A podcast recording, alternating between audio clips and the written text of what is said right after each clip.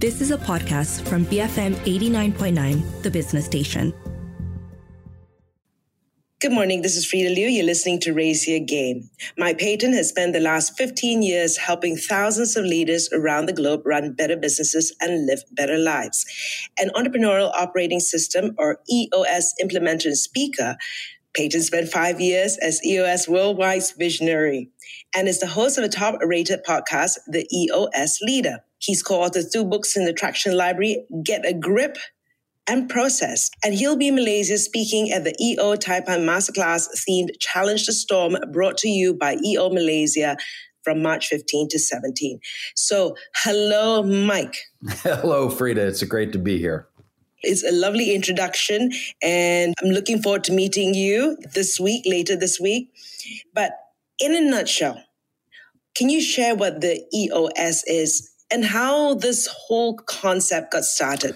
Yeah, so EOS is a simple way of operating an entrepreneurial company, creating a clear vision, sharing that vision with everybody else in your organization, making decisions about priorities, keeping score, driving accountability throughout the organization. All companies need to be good at that. And EOS is just a system that helps the leadership teams of small, privately held, rapidly growing companies do those kinds of things consistently better. Right. And it sounds so simple, but it's not. It, well, it is simple, but that doesn't mean it's easy.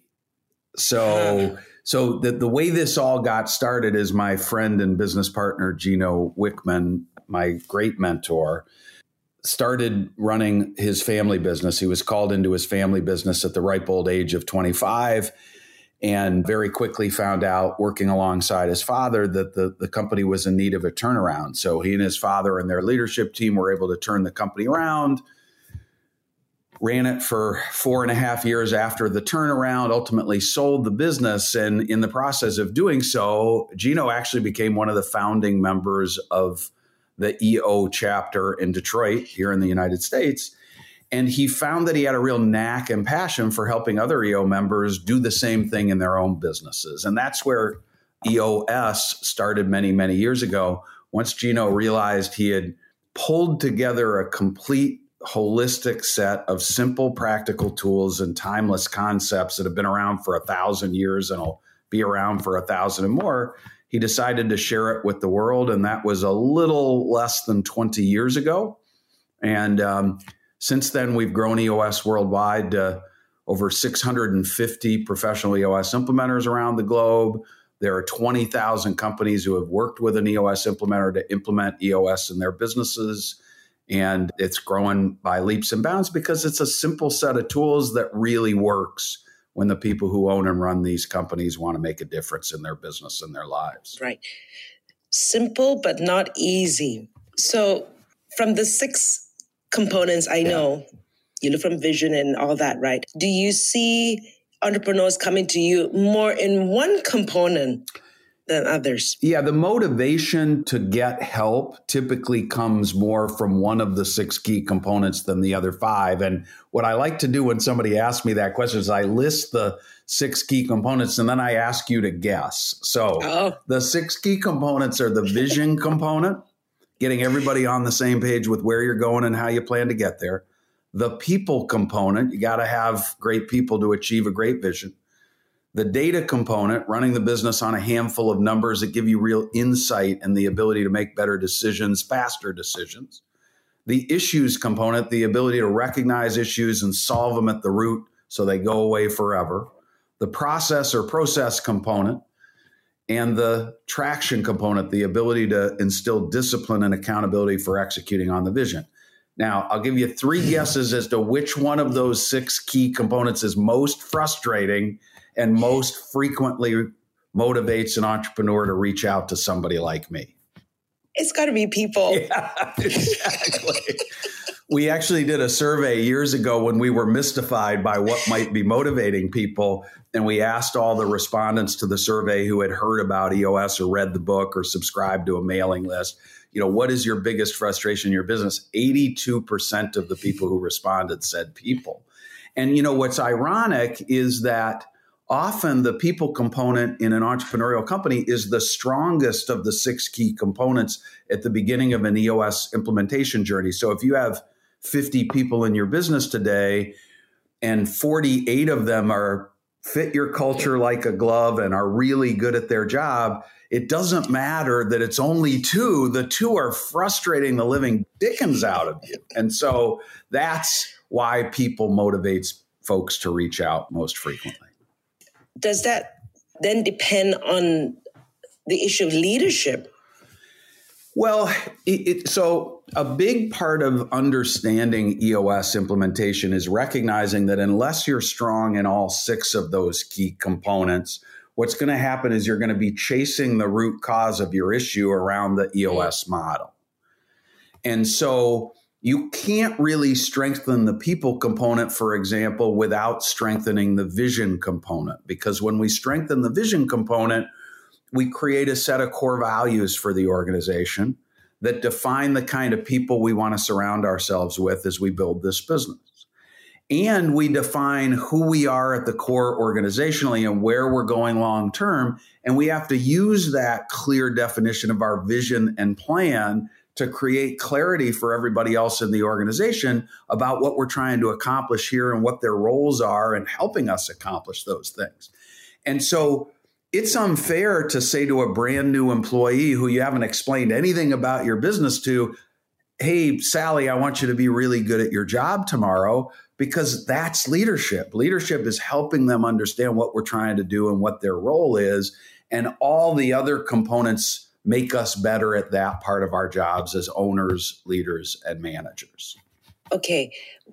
You know what's happened the last two years with the pandemic, the mm-hmm. great resignation? Does this have an impact in the way the model works? It certainly affects the way people within organizations running on EOS behave, but it doesn't affect the way the model works. So, and for the record, this last couple of years have been the most confounding, challenging, unpredictable period of our time. And most people are more afraid of the world when things are unclear and feel risky than they are when things feel secure and don't feel risky. Now, I happen to believe we're we're kidding ourselves either direction, right? That life is unpredictable, period. But the truth of the matter is, your job as a leader is to figure out what's really important in your unique company. And COVID certainly affected what most of my leadership teams expect from their people.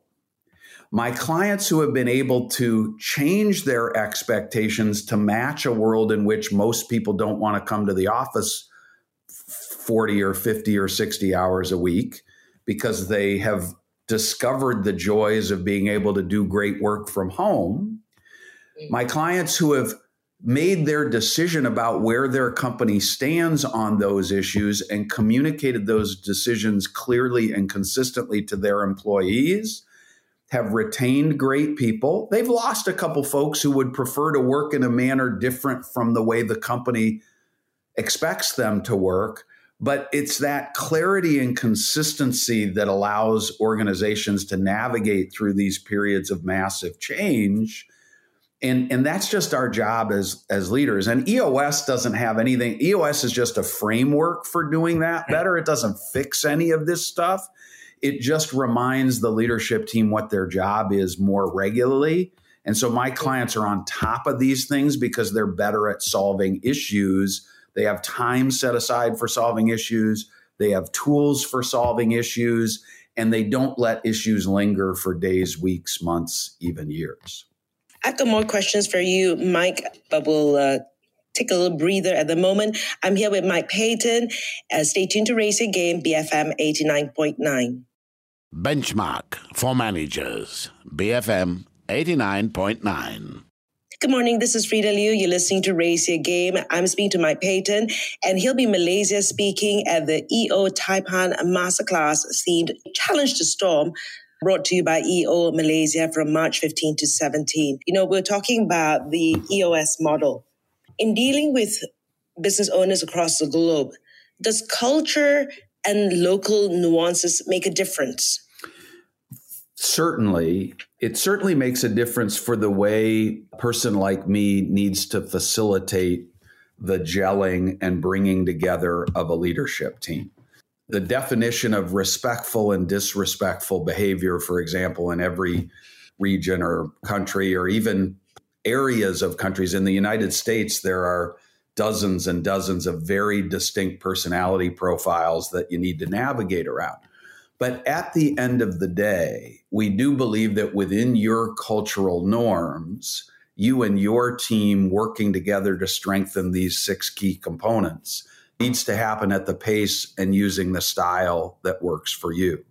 And so, a great example I'll give you is of a company headquartered in France where it is very difficult, not just culturally, but legally, to deal with an employee who doesn't want to come to work every day, isn't comfortable meeting or exceeding the expectations of the organization. And so a lot of people in France who run businesses will say, well, I don't think this system is going to work for me because I can't deal with the people who don't fit my culture or aren't great at their jobs.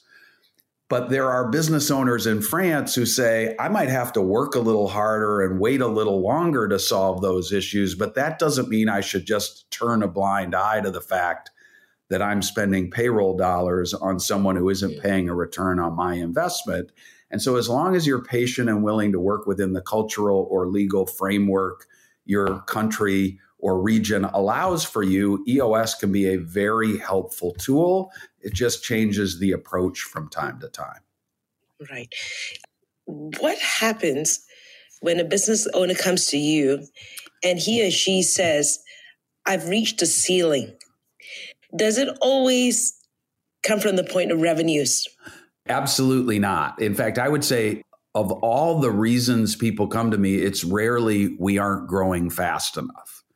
I would actually say most of my clients come to me because they feel they're growing too fast.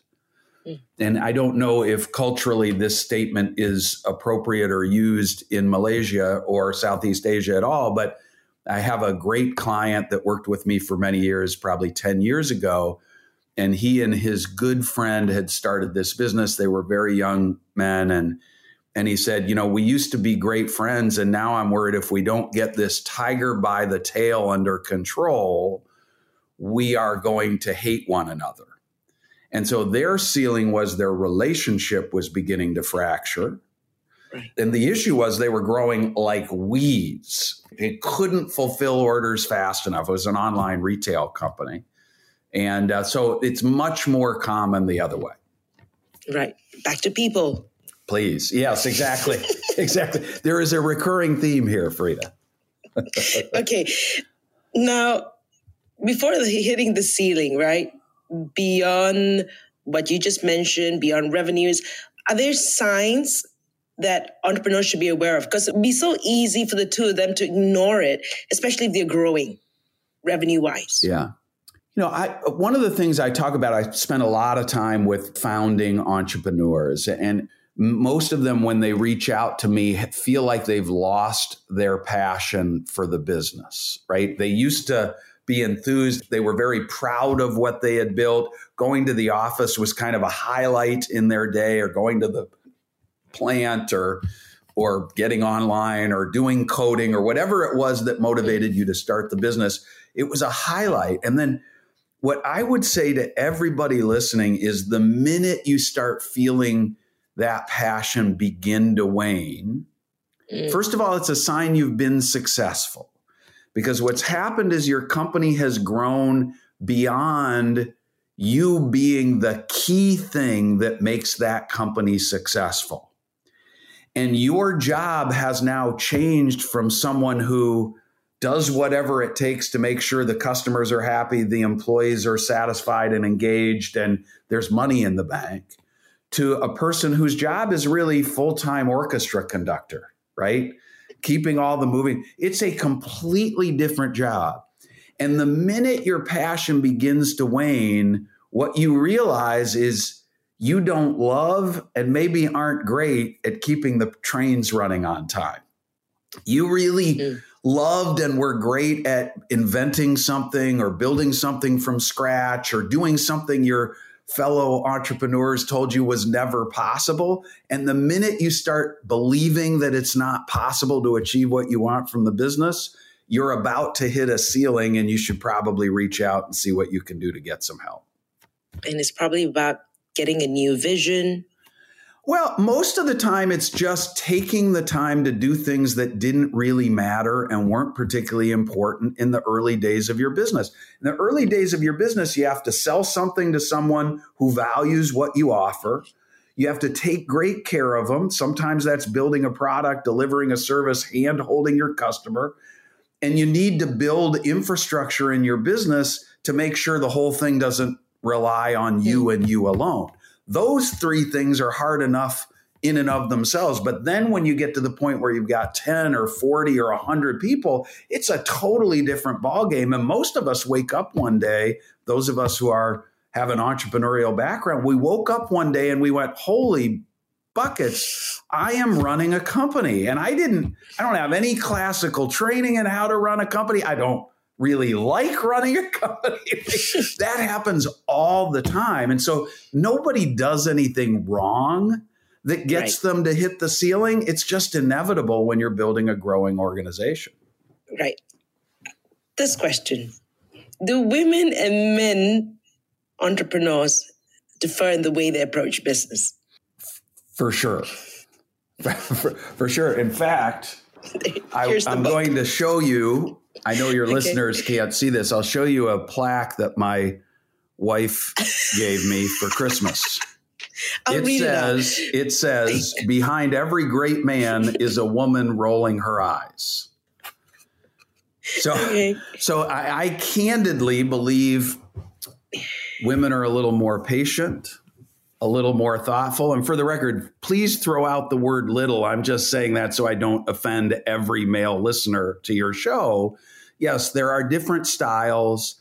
I see great male leaders, I see great female leaders.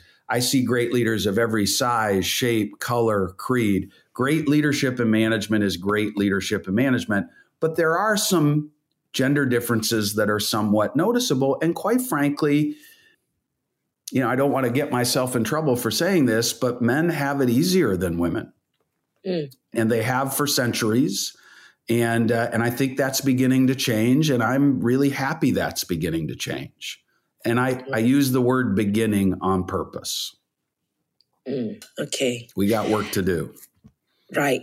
Okay. So you'll be here in a couple of days. Mm-hmm. Why should entrepreneurs attend the Taipan Masterclass, whether you're a newbie an experienced entrepreneur? Yeah, it's a great question. So, um, number one, I'm going to spend a full day sharing tools, techniques, concepts that will help you get consistently better results in your business and feel better about your life.